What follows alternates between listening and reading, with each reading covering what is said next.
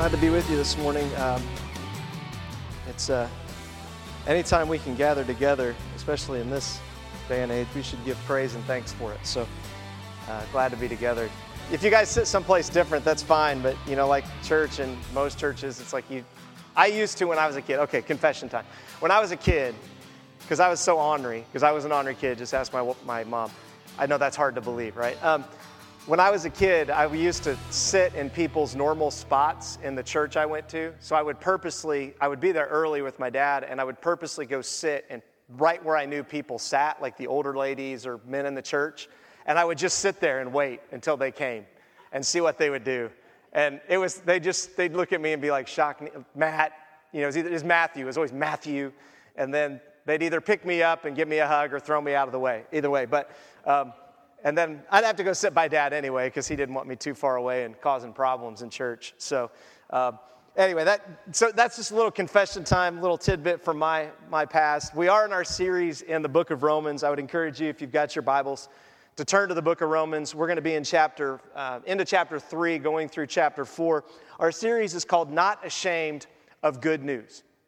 Not Ashamed of Good News. And, and it may seem foreign to you, but we kind of live in a world right now that it's almost you're ashamed of sharing good things, right? Or if good things are shared, you wonder, is that really good or are they trying to cover something up? Right? They're not talking about their real life. They're just putting all this good out there because really deep down inside they're struggling and they don't want to share the real news, so they're covering it up. And we need some true good news right now in our culture. Um, but again, how do we know what's good? What do we do when news doesn't seem good and it brings fear, it brings guilt, it brings shame? We know it's half truths. Well, Paul writes this book because God wants him to write it to a culture, like I've said week after week, the Roman culture that was very similar to our culture, very similar. And God wants us to be able to declare, He wants people that believe in Him to be able to declare that they are not ashamed of the news of Scripture. That what God says is good, what God says is true, we're not ashamed of declaring. We're not ashamed of saying that that's what God says. And we live in a culture, to be honest with you, a Christian culture where we're constantly trying to like make excuses for the truth of God, right? We're trying to, I don't want to say that. I, I got to be careful how I say that. And yes, we can say things pridefully and rudely and meanly, but, but we're coming to a place where we just won't even share what's true anymore. I mean, this morning, as I was cleaning up this morning, I have great theological times when I clean on Sunday morning. It gets my heart ready uh, to be able to preach and think. And I was just thinking about the book of Leviticus and how the book of Leviticus kind of gives us a framework for how to take care of pandemics when you look at how people with skin diseases or leprosy were treated. That they were supposed to separate themselves. The community was supposed to figure out how to care for them as they were separated. There was a priest, there was an authority involved that would decide if they were clean or unclean. And, and, and, and that's how it was supposed to work. And in the New Testament, what we've done is we've said, well, we throw all that off because we're under grace. And we say, well, it doesn't matter anymore. Well, that's not wise. We know it's not wise just to throw the good law out. But in the Old Testament, they took that news, and what they did was they used it to get rid of all the lepers. So just get rid of them, not care about them, not think about them. And so today we have this pride of people that say there isn't a pandemic, it's all fake, nobody's dying, it's a big joke, so I'm not going to do anything to help anybody. I'm just gonna, it's me and mine, right? Me and my life, my rights. And then you've got the other side that's so scared of everything that they think they're lepers and they're not, and so they're not taking care of anybody, they're just looking out for their own. And, and the Bible, thousands of years ago, gave us the plan for what it looks like to, to care for people well and how to protect one another, and we we don't even read it. You probably never even read the laws about lepers and the laws about cleanliness and what God says to do. Why? Because well, that's hard news. That doesn't seem very good. That seems real judgmental and harsh, and I, I don't understand it, so I just, I'm just going to ignore it. And that's what we do. And so I want us to look at this morning probably one of my favorite parts of the book of Romans. And this is, for me, this message is, I, I love this, this thing that Paul gets to. And it's this it's not ashamed of faith. Not ashamed of faith. Now, now we're going to look in a minute. Faith isn't like this, what we say faith is, where I just say, well, I just trust and there's no proof, there's no evidence, I just kind of believe and, you know, I have faith in my faith. That's not faith, that's stupid. faith in your faith is not wise. Don't do that, right? Like, I have faith I'm going to jump off this building and gravity isn't going to work. And I'm going to have faith in my faith all the way down until I hit the ground. Like, that's not wise, okay?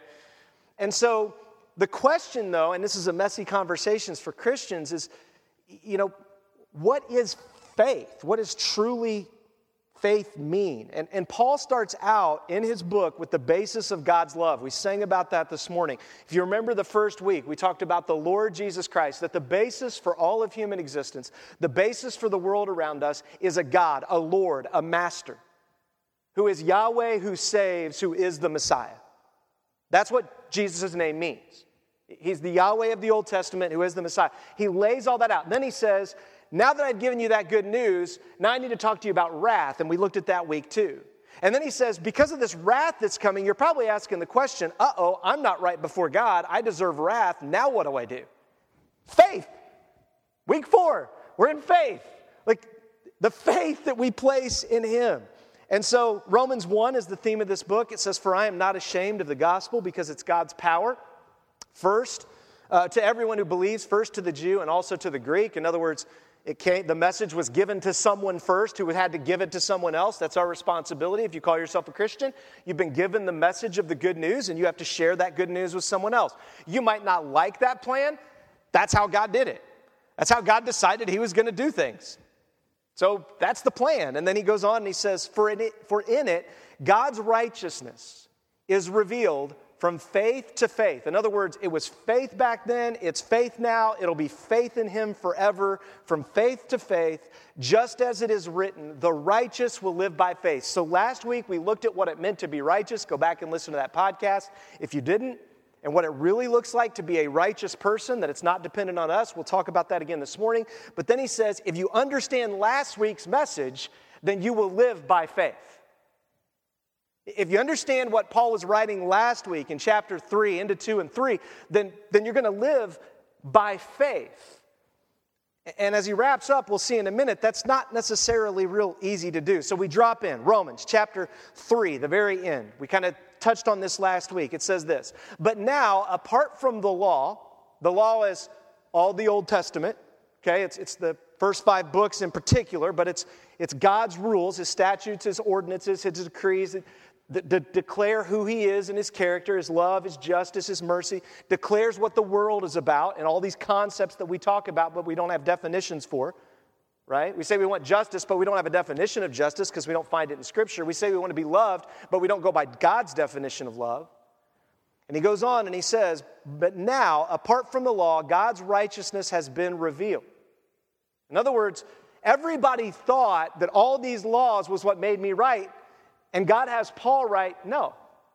We know that that's not ever been the case. And that's what we're going to look at this morning. It's never been the case that you could do all the stuff and be right before God. Ever, never, ever. and he says, attested by the law and the prophets, that is God's righteousness through faith in Yahweh who saves, who is the Messiah, Jesus Christ. That's what Jesus' name means. In other words, the whole Testament, all the law, all the prophets, was there to attest to the coming Messiah who is the God of the Old Testament in human flesh, who paid the price on the cross for us, was resurrected to prove that everything he said for all of human history was true. That's the message of our book. And then he goes on and he says, through faith in Christ to all who believe, since there is no distinction. In other words, it's for everyone. Anyone who wants to, anyone who chooses to believe what's true by faith you get the opportunity to have this incredible relationship with the God of the universe, and you get the opportunity to be given these words and these precious promises that the world longs for. And then in verse 23, he says, For all have sinned and fall short of the glory of God. In other words, there can't be another way to be saved because every one of us is a sinner. And if there is another way to be saved, then, then God sending his son to die and be the Messiah was just cruel and rude. I mean, if there was another way to save your kid and you were like, nah, I'm not going to do that, I'll just let him die. what would your wife or husband or your other kids or people think of you? Like, well, I could tell him to get out of the street. I see a semi coming, but I'll just wait and see what happens. Oh, that's too bad. Everyone would look and be like, That's awful. Jesus died because it was the plan from the beginning to show us that there is no other way for the sin of the world, the sin that we commit, the sin that happens, that, than death to ourselves, death to flesh. I mean, that's what we won't do in this pandemic, right? We won't die to ourselves. I refuse to give up my rights. I refuse to die to myself. And God is, now, does that mean what we're doing is all right? No, I think most of what we're doing, we're clueless. I'm not saying we're right. I'm just saying, what's the heart attitude in the life you live right now? Is the life you live right now looking for opportunities to, to share the good news that you're not ashamed of? Or is it just, I'm going to quietly wait until kind of all this dies down and, and then we'll do ministry, we'll do church again, we'll, we'll try to reach out to people, we'll, no, you got to go through the mess of it. And he goes on and he says this They are justified freely by his grace through the redemption that is in the Messiah who is Yahweh saves, Christ Jesus. God presented him as a propitiation through faith in his blood to be demonstrate to demonstrate his righteousness because in his restraint God passed over sins previously committed God presented him to demonstrate his righteousness at the present time so that he would be righteous and declare righteous the one who has faith in Jesus, who has faith in Yahweh who saves. That's the Yahweh of the Old Testament who saved his people in the Old Testament. Now he's saving people through his son, and someday Jesus is going to come back and save us all. It's the same message, it hasn't changed. And so he lays this out, and man, this should encourage us. It's a free gift of grace through the redemption that we can't provide for ourselves, that I can't, I can't redeem someone else. All I can do is point them to who can. There, there's something freeing about that. And he says, I love this. He goes, In his restraint, he passed over. That was the blood on the doorpost. Do you know what happens when we shed blood? You know what that means when you're bleeding? What does it mean when you're bleeding profusely? I mean, enough blood to like pour over something or put on a doorpost. What does that mean for your life? You're dying. First rule of first aid is, is what? First rule of first aid stop the bleeding. First rule tr- stop the bleeding. Because in the blood is the life that keeps them going. The, the, there's the oxygen, there's the carbon dioxide, there's the, there's the nutrients are in the blood, and so if the blood bleeds out, they're dead. You got to stop the bleeding. First thing on the battlefield. Interesting, God's been saying that for 6,000 years. That the power is in the blood, that the blood carries everything, and we really didn't know about it till, I don't know, last hundred years. We started figuring out like bacteria and germs and microbes and cells, and God's been saying it for eternity that Blood is important, and the symbol of blood is everything. Oh, and by the way, someday you're going to die, and to embalm your body, they're going to drain every bit of blood out of you. Like, we look at this and go, ooh, blood. It's like, no, it's just, it's just fact. It's just the truth that, that we have to believe by faith that life is in the blood. You know what's amazing to me is this morning I walked in knowing I was going to preach this message, and, and Ben has a shirt on. It's, it's a Give Blood shirt. and he was up here setting up, and I just laughed. I'm like, we got people wearing t shirts, every, please come give blood. No, I don't need to. Blood's not important. It's not important to you until you show up at the hospital and need it. It's the same with Jesus. Someday you're going to stand before God, and if you're not covered by His blood, if the blood hasn't been poured on you and poured into you, you're in trouble just like if you show up at the hospital. And so God is revealing these truths that's good news through everything in the world. He's trying to get us to see through all the things in our world that what I say is true. I'm trying to get you to see me. I'm trying to get you to see the purpose in dying on a cross and shedding blood. I want you to see that all of this makes sense. I'm not hiding from you. I'm trying to like be open and show you. And that's what he says. And God showed us his grace. Now he goes on. He says in Romans 4 1, What can we say then? Or what then can we say that Abraham, our physical ancestor, has found? So pause for a minute. Paul's writing this letter to Romans, Everybody traces their lineage back to Abraham. Even the Jews and the Greek believers at this time would have traced back and said, God made a covenant with Abraham. And the covenant God made with Abraham was, I am going to make you many descendants. I am going to bring the, the promised Messiah. The hope of the world, Abraham, is going to be in you. I've said this before. You recognize that, that the majority of the world's population believes in Abraham.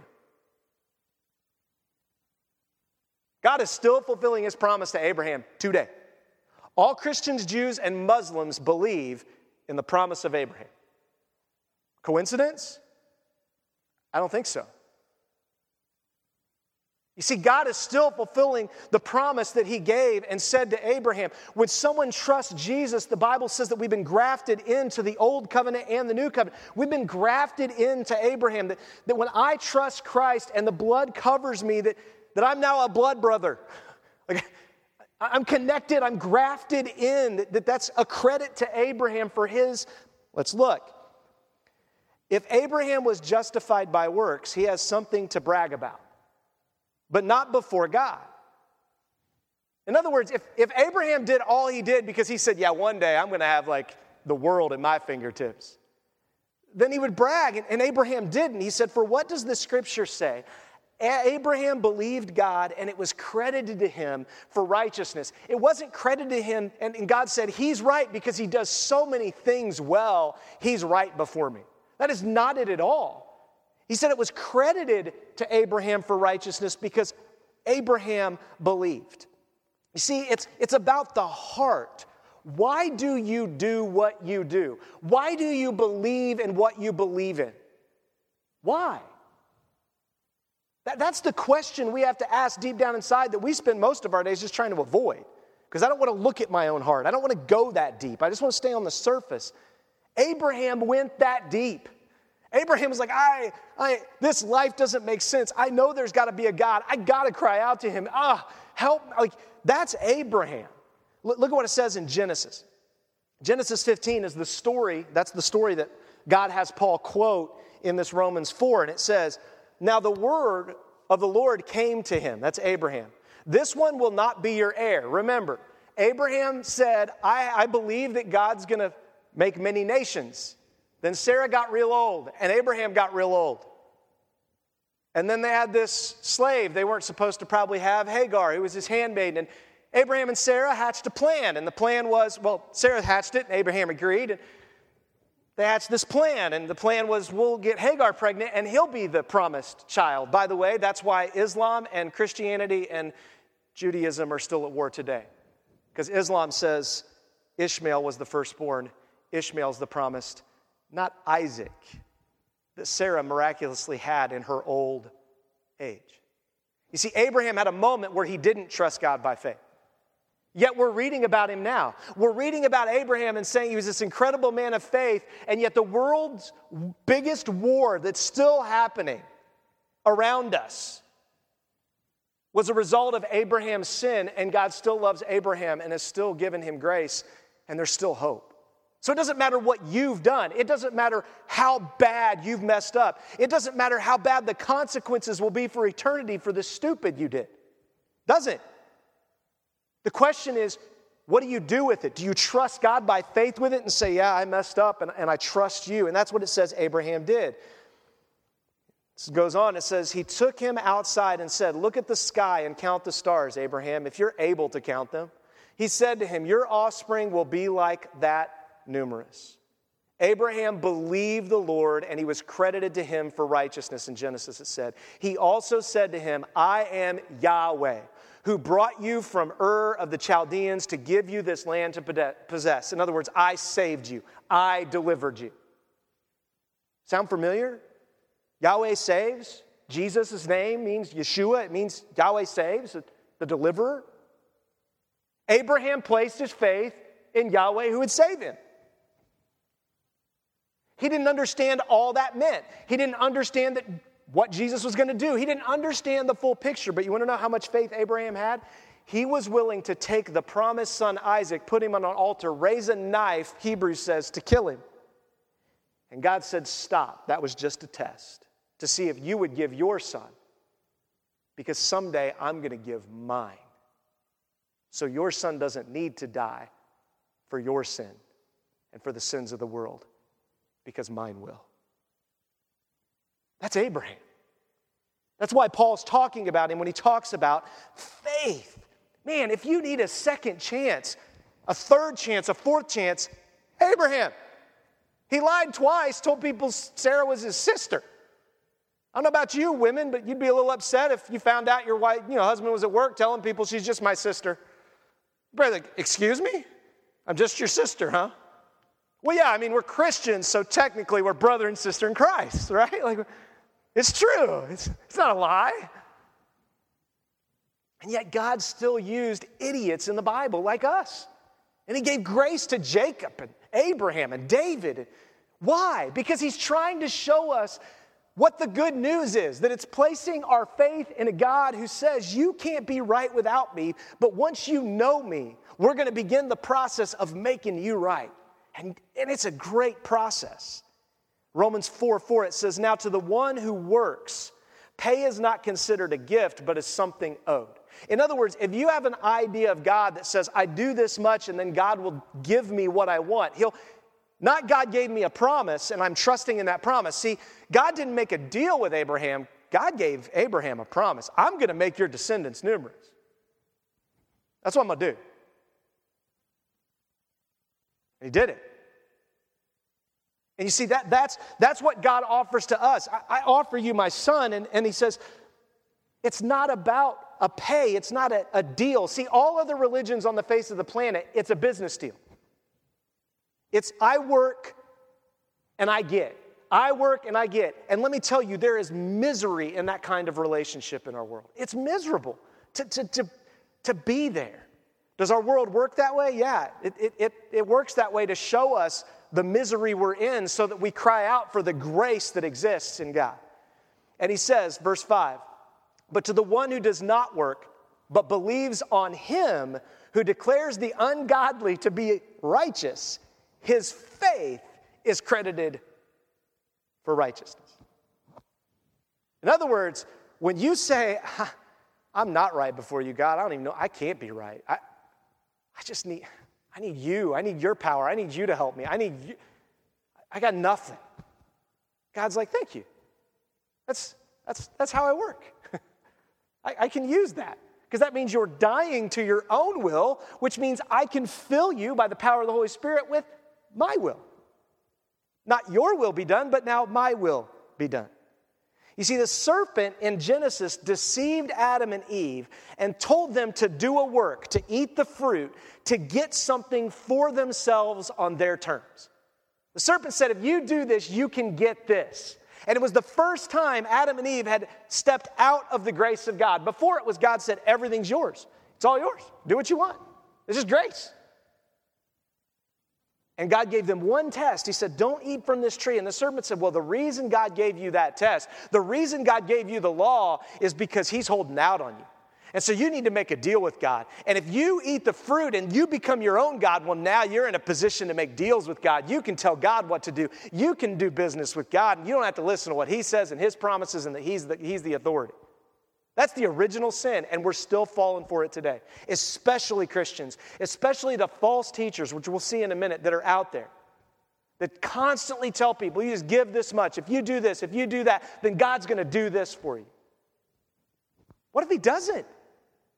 What if you do everything perfectly and someone kills you because you preach the gospel? Oh, by the way, that's the message of most of the New Testament. We don't place faith in our faith or in ourselves or in our ability to have faith. We place faith in Him and His ability and who He is, period.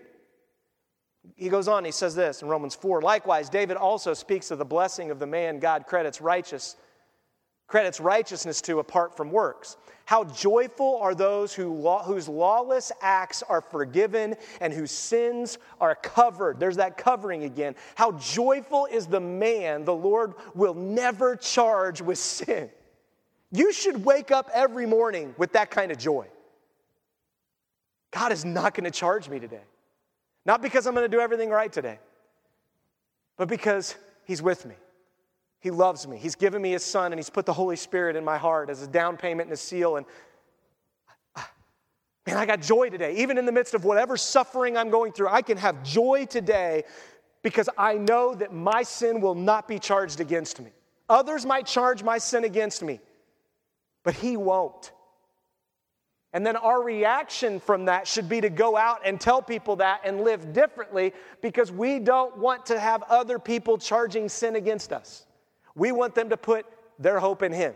And so we want to show we hope in Him, we believe in Him, so we obey His law, we look at His decrees, we want to know His heart, and that's what we tell people. Here's what it says that psalm is Psalm 32. I would encourage you, if you've got time this week, to read Psalm 32. It's one of the most beautiful psalms. And this is how it starts out, what we just read. How joyful is the one whose transgression is forgiven, whose sin is covered. When David wrote this, he didn't understand the full picture of what the Jesus, the Messiah, would come to do. He's writing this psalm by faith. I don't know how God's going to forgive my sin. I know all the sacrifices of lambs and goats don't forgive my sin. I don't understand how God's going to do this, but I'm going to trust Him that somehow when I meet Him, He will pay for my sin. He will save me. See, David and Abraham looked forward to what Jesus would do. We look back to what he did, and all of faith to faith human history, God's believers look forward to the day when God comes again and it's all finished.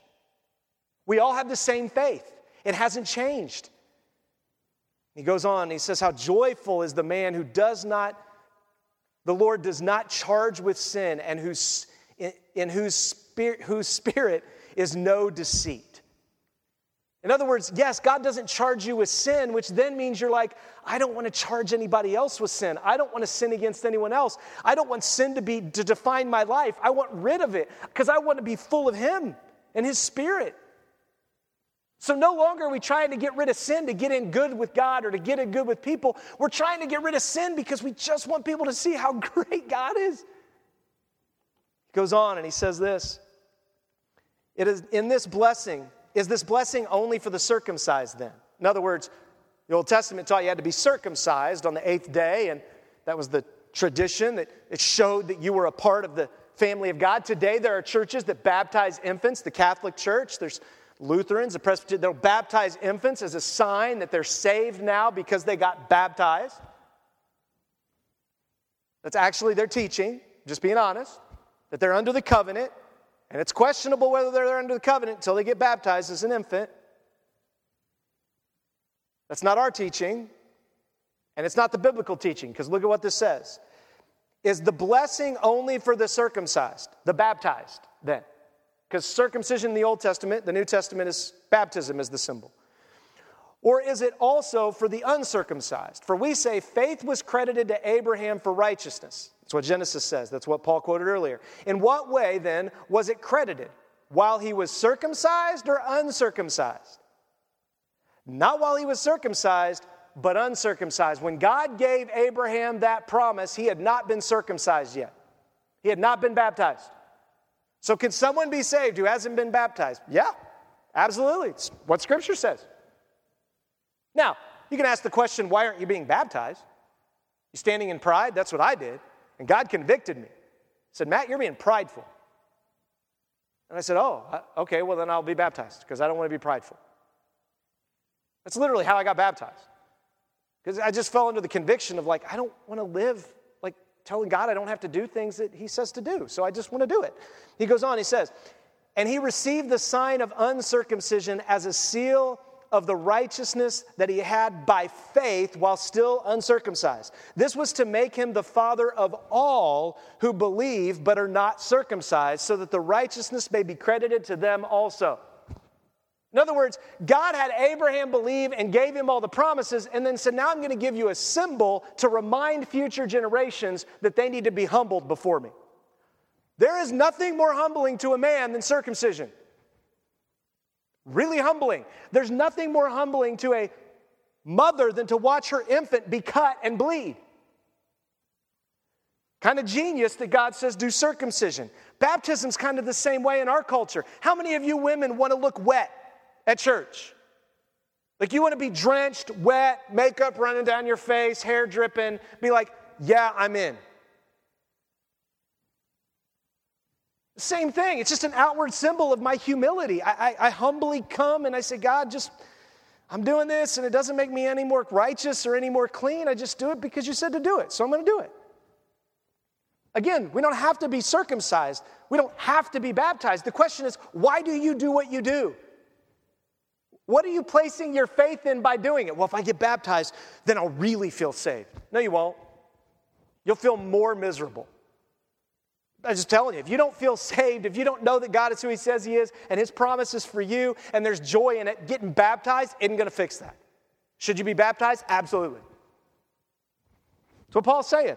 Then he goes on and he says this And he became the father of the uncircumcised, who are not only circumcised, but who also follow in the footsteps of the faith our father Abraham had while he was still uncircumcised. For the promise to Abraham or to his descendants that he would inherit the world was not through the law, but through the righteousness that comes by faith. In other words, the law of the Old Testament hadn't been written when Abraham was given the promise of salvation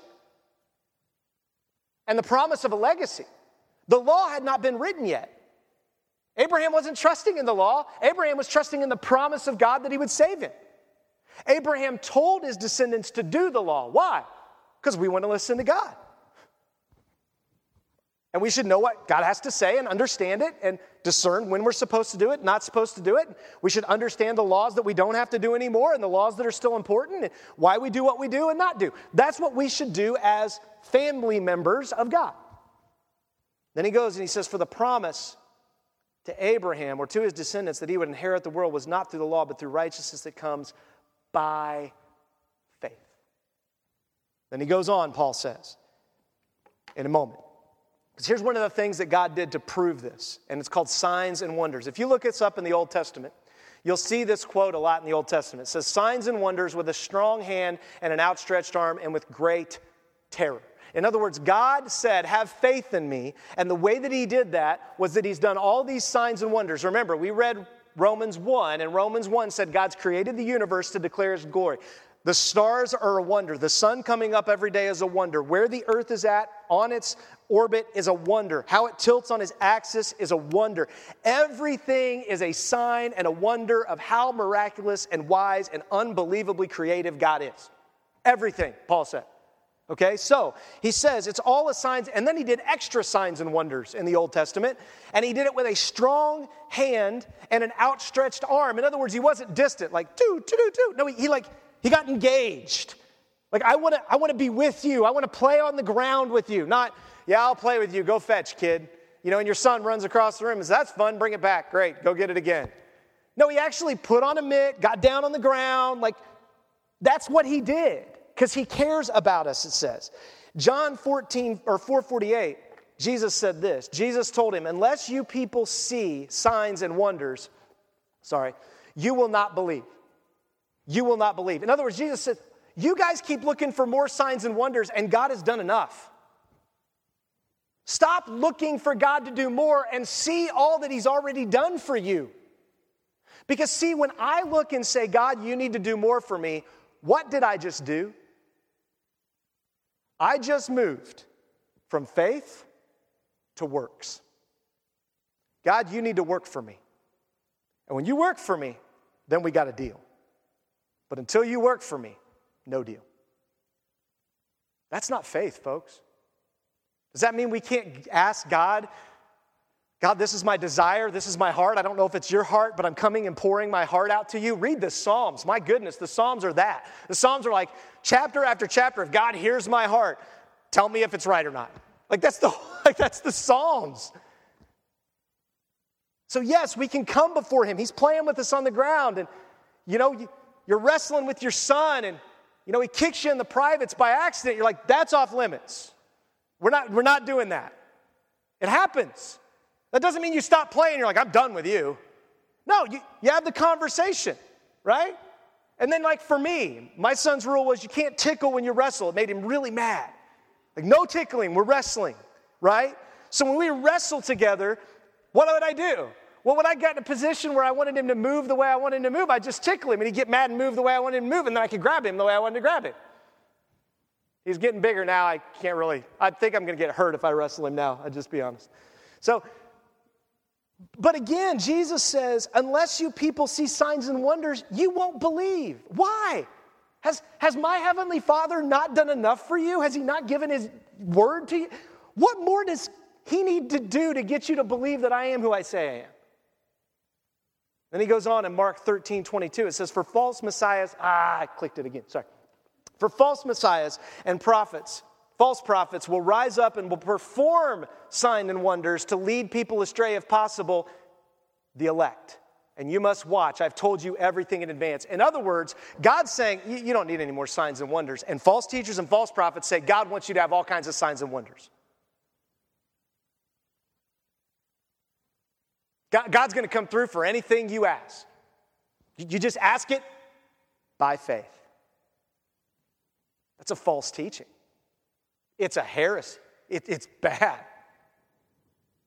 That is not what the God says. That's not what Jesus says here. He says they're going to be false messiahs and prophets, and they're going to come and they're going to show signs and wonders. They're going to do crazy stuff to get people to say, well, that, look at his mansion. He must be right.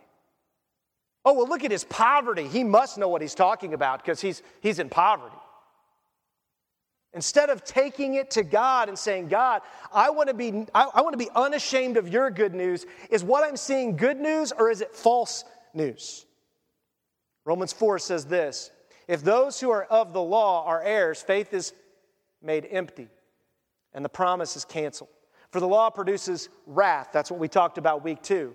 And where there is no law, there is no transgression. This is why the promise is by faith, so that it may be according to grace. That's unmerited favor, not what you earn. To guarantee it to all the descendants, not only to those who are of the law, but also those who are of Abraham's faith. He is the father of us all in God's sight. In other words, you can place your faith in Jesus with as much, just, I don't know anything but Him, and you're good. You don't have to know all the law. If you died in that moment, you'd be perfect for eternity. That's what the Bible teaches. And sometimes that makes us really mad because there are people that on their deathbed who have lived lives of hell and awful and, and rebellion on their deathbed pray to receive Christ, and we're like, I can't believe in a God like that. You better be careful. Because if you say that, there's no hope for you either. That's what this verse says. Because if it's of the law, there's no hope for us. Now, do I know that guy's heart? Did he just repent because he was scared? Maybe. Jude says, I hope some get snatched from the fire. some are just going to be snatched from the fire right at the last moment, just the way it goes. So, why are you doing what you're doing? Because you really love God, because you know Him, because you have faith, because you want to share and you're unashamed of who He is and what He's done? Or is it, well, because I want to get something? And if that guy gets the same thing I get when I die, I'm not in. I deserve more because I've lived a good life. I've been a righteous man. I've done. Man, when you start going down that road, just know you are on dangerous territory. You are on some false teaching. Be very careful. Are there rewards in heaven? Absolutely. God tells us there are rewards but we don't worry about the rewards. We know we have them, so we just live the life He's called us to live. He goes on, He says, As it is written, I have made you the father of many nations to Abraham. He believed in God who gives life to the dead and calls things into existence that don't exist. He believed, hoping against hope, so that he may become the father of many nations according to what has been spoken. So will your descendants be. Abraham wasn't looking for signs and wonders. Abraham was hoping against all hope. He looked around and didn't see much hope of him becoming an heir of the entire earth. Because he really didn't even have a place to live yet. The promised land hadn't, he never got to see like his people living fully in the promised land. He, he was constantly being battled for. Lot took the best land.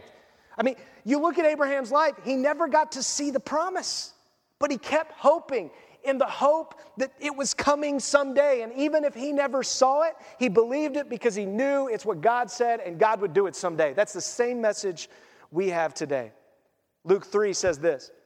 Therefore, produce fruit consistent with repentance. And don't start saying to yourselves, we, we have Abraham as our father. For I tell you that God is able to raise up children for Abraham from these stones. There's nothing more dead than a stone. Rocks, they're dead. Very, very little, if any, living organisms in a rock. It's as dead as dead can be. And God said, I can take a rock and make a person out of it because I did it originally. I took a rock, made it into dust, and I made Adam. So if you think you're so great because you got Abraham and look at all I've done, and look at my family history and look at all this, nope. You don't have faith.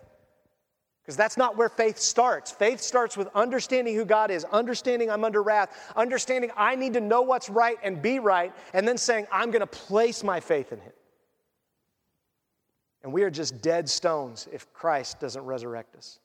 19 says, He considered his own body to be already dead since he was about 100 years old, and also considered the deadness of Sarah's womb without weakening in faith. Wait, but he did weaken in faith because he you know, made a plan with Sarah for Hagar. Yeah, he had weak faith in a moment, but he also repented and obeyed God. And he goes on and he says, He did not waver in unbelief at God's promise, but strengthened in his faith and gave glory to God because he was fully convinced that what he had promised, he was also able to perform. Did he doubt? Yep. Did he waver? Yes. Did he come, keep coming back to faith? Absolutely, Abraham did. 22, therefore it was credited to him for righteousness. There it is again, over and over again. You see that phrase. Now it was credited to him, was not written for Abraham alone, but also for us. It will be credited to us who believe in him, who raised Jesus, our Lord, from the dead, from dead stones. He was delivered up for our trespasses and raised for our justification. Isn't it interesting? Jesus was put in a tomb, and a giant stone was rolled over the tomb and said, It's dead in here and the stone was rolled away, blown away, and he came out alive. He was delivered up for our sins, not his. He was raised up so that we could say, wow, if God will raise that guy from the dead, I can believe maybe someday he will not let my death be in vain, but will raise me again and give me a different kind of body that can like pass through doors and stuff. That's what Jesus' body did. I don't know how I did that because he still could eat food, but then he could also like pass through doors and like appear in rooms. I want that kind of body. I don't know about you. I think that would be awesome. I don't know if that's what I'm going to get, but man, that would be cool, right? I mean, that's like superhero stuff. So he goes on and he says, Therefore, since we have been declared righteous by faith, we have peace with God through our Lord Jesus Christ. Let me tell you, this is the pathway to peace. You will never have peace if it's, I've got to be good enough. There's no peace in that. There's no peace in a relationship where two people are like, you're not good enough, you're not good enough, you're not good. There is no peace. The only way to find peace is to say, I'm not good enough. You are. And God says, have my peace. Here's my Holy Spirit that brings love, joy, peace, patience, kindness, goodness, faithfulness, gentleness, and self control. They're the things you can't get unless I give them to you because they're a gift, they're grace. And you can chase for love, joy, peace, patience, kindness, goodness, faithfulness, gentleness, self control your whole life. You'll never find it. Never find it. Because the only way to find it is to admit you need to be dead. He goes on he says, We have also obtained access through him by faith into this grace in which we stand.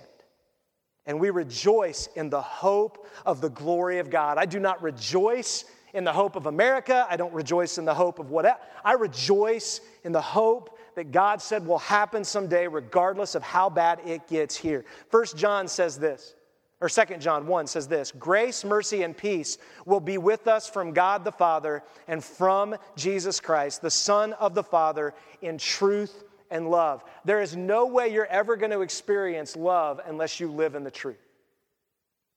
You can't experience the love of God unless you're in the truth of God, and these are His truths that He lays out clearly in Romans about our lives. So let me ask you do you have this kind of relationship that leads to peace? Or do you have works based relationships with little promise in this life? Do you stand in grace? Do you have peace? Do you rejoice in the truth and hope in the coming glory that's to come?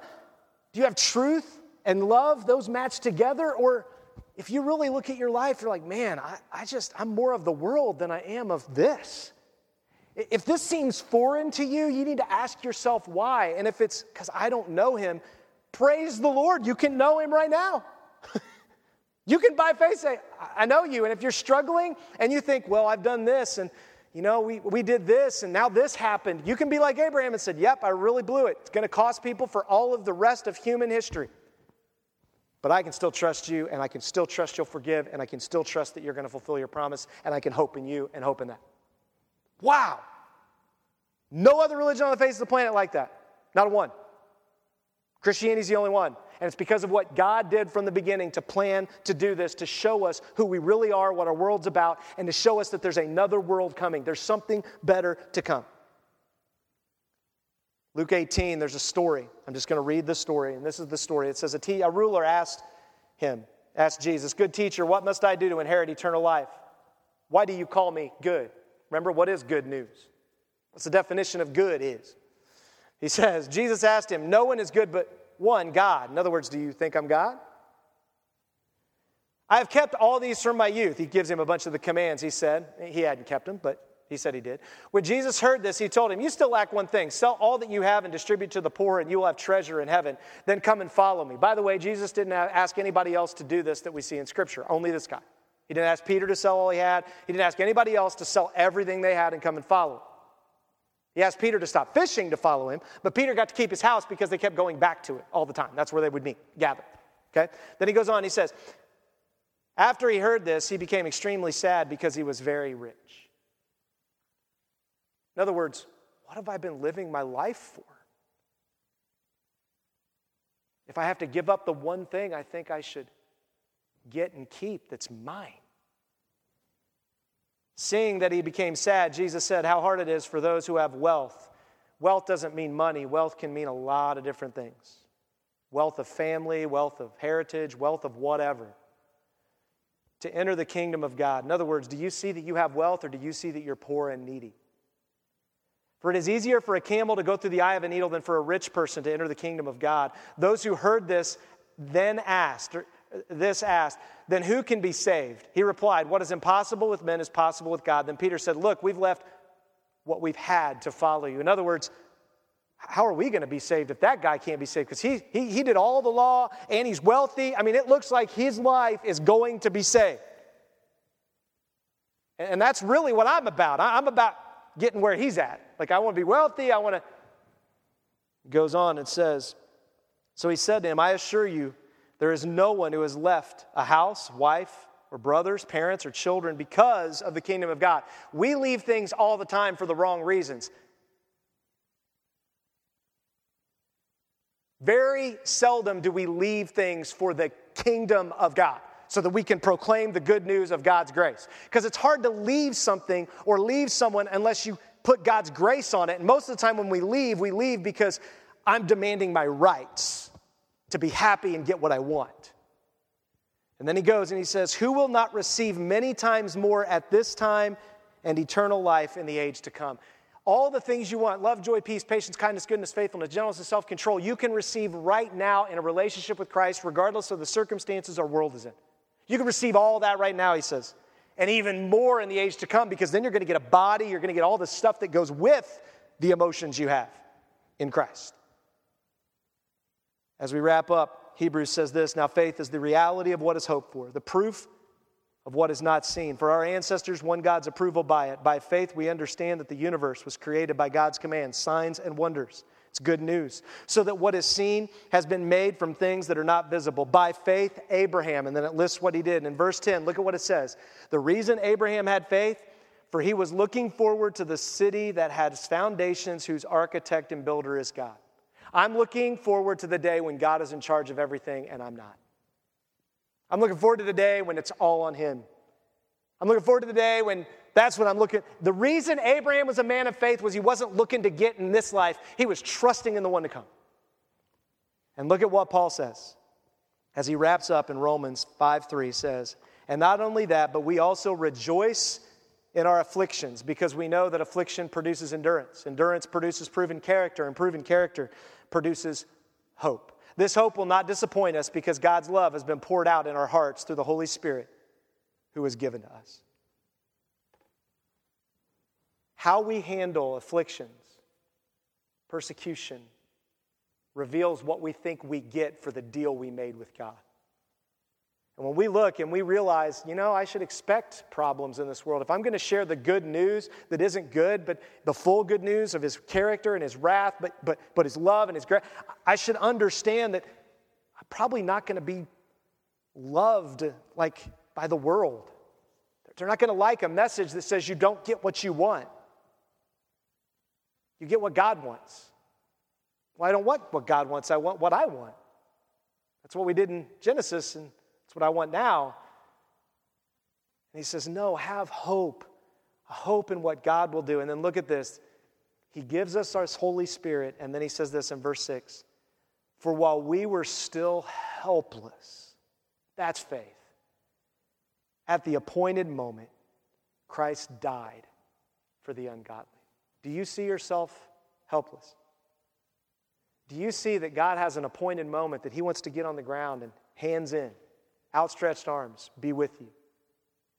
And do you see that you're ungodly and, and he still says, I'll cover you, I'll love you? See, that's the message of this book and our God that is so radical, and it's a message the world needs to hear. They don't want to hear it. We don't want to hear, keep being afflicted, keep enduring, keep wearing a mask, keep doing, like, we don't, I just want this to be over. Yeah, I do too. And it will be someday when Christ comes back. And share the gospel quickly with someone. Let me ask you have you trusted Him? Have you surrendered to Him? And if you have, are you in a place where you're struggling, maybe like Abraham, and you're trying to come up with your own deal with God and how you're going to fix things and make things work? And you need to repent. Like Jesus said to repent and just say, ah, I'm done. I just, I just want what you want. And if you say that, he's not looking at you going, finally. He's looking at you with outstretched arms. Like, yes, my son's returned home, my daughter's returned home. And it doesn't matter how many times you do that, his arms keep stretching out. That's his heart for us. If you want to know him, you just got to do that. Have faith like Abraham. Place your faith in your trust. He's shown us enough. We don't need another sign or wonder. We don't need proof. He's given us enough. Today's your moment to say yes. And if you know him, can I just tell you, man, take a moment when I pray and have some joy. Because that's what it says to do. Just take some moment and smile in your mask. Nobody can see you. Big smile in your face and just smile and be like, man, how do I get this? How do I have this grace? This God, I don't deserve any of this. This is awesome. Take a moment. Let's pray. Father, thank you for your word this morning. I thank you for Romans in this book. I thank you that wherever we see ourselves, whether we see ourselves as lost, whether we see ourselves as someone who who knows you, but we've done some stupid things, or whether we see ourselves as people that are walking with you, there is hope in this message for all of us because of faith and grace that comes through that faith. Man, thank you. You are so patient with me and with us and with humanity. Thank you that you gave everything. Thank you that this has been your plan all along, that there's not like two different plans or multiple plans. There's one plan, which is faith and grace. Father, if there's anyone here who needs to know you this morning and just surrender finally, would they do that? Or if there's anyone that's been backslidden and would they just know they can come to you and your arms are open and when they want to repent and say, I just want to turn away from that, you're there to say, I'll help you. I'll give you the body of Christ. I'll give you other believers to help you fight that sin, to go through that. And Lord, for those of us who may be walking closely with you, man, let's just take a moment, whatever our prayer needs to be, and if it is to rejoice, just to, to take a moment and smile and rejoice this morning in the midst of the afflictions and the mess around us. Let's pray and pause for a moment. Father, we come before you. Because Jesus told us to call you Abba, Daddy, Father, with all your authority, all your rights. You are our master, but you are, also Yahweh who saves, who is our Messiah, our Savior. And we this morning come before you with joy to know this message, and may we not be ashamed, and may we tell others of the joy we find